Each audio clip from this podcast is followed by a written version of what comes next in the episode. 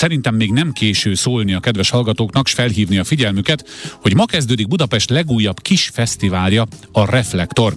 Felhívtam telefonon Remetei Filip Ákost, aki a fesztivál szervezője, hogy megbeszéljük, hogy mi a Reflektor, mitől kis fesztivál is, hogy lehet-e egyszer majd nagy. Itt vagy velünk, szia! Igen, itt vagyok, sziasztok. Szóval ma kezdődik ez a kis fesztivál, ami attól kicsi, hogy kis helyen van, kevesen lépnek fel, vagy attól, hogy mondjuk messzebb van a mainstreamtől. Hát reményénk szerint inkább az utóbbi.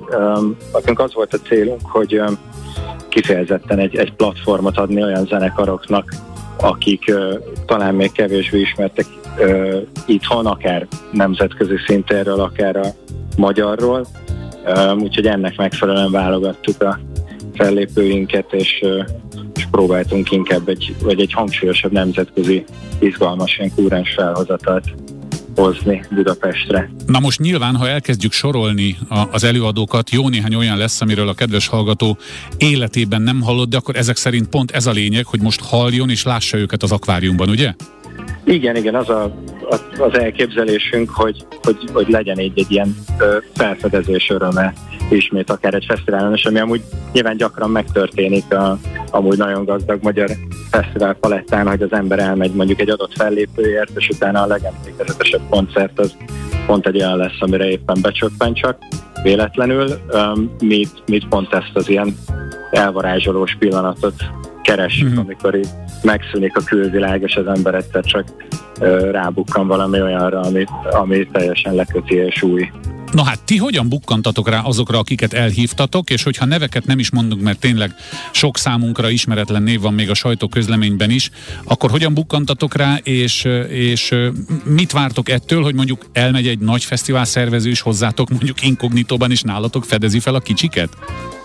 Hát mi, mi úgy bukkantunk ezekre a fellépőkre, hogy azért milyen fesztiváliparban, zeneiparban dolgozó ilyen zene fanatikusok vagyunk Aha. magunk is. Tehát én, én például rendszeresen böngészem az évvégi listákat mindenhol, meg amúgy is ilyen, ilyen kicsit tudatosan, sportszerűen keresem az újabb, újabb fellépőket.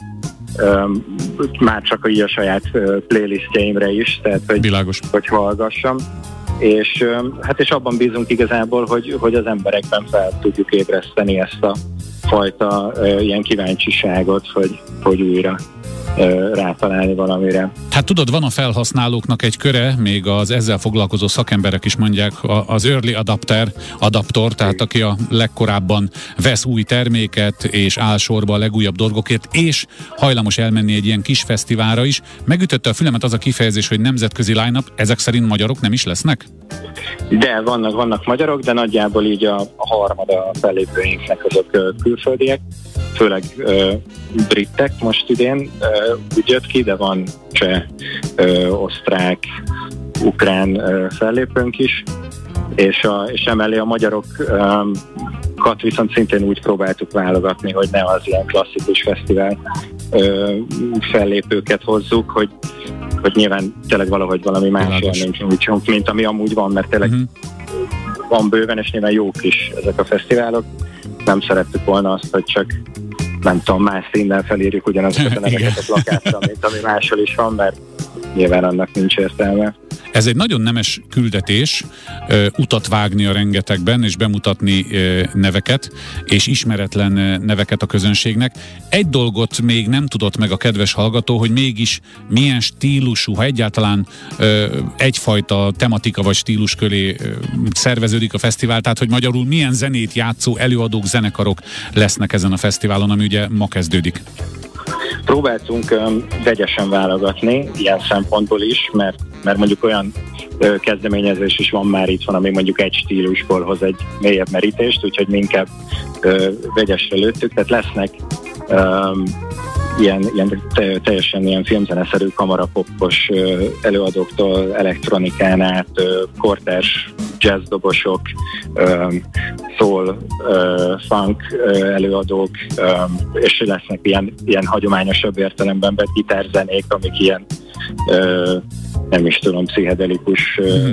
pop-rock-szerű formációk. Hagyjuk is a skatujákat szerintem, mert ha valamit, akkor ezt a line nem érdemes és nem lehet egy skatujába betenni, ami a Reflektor Fesztiválon lesz.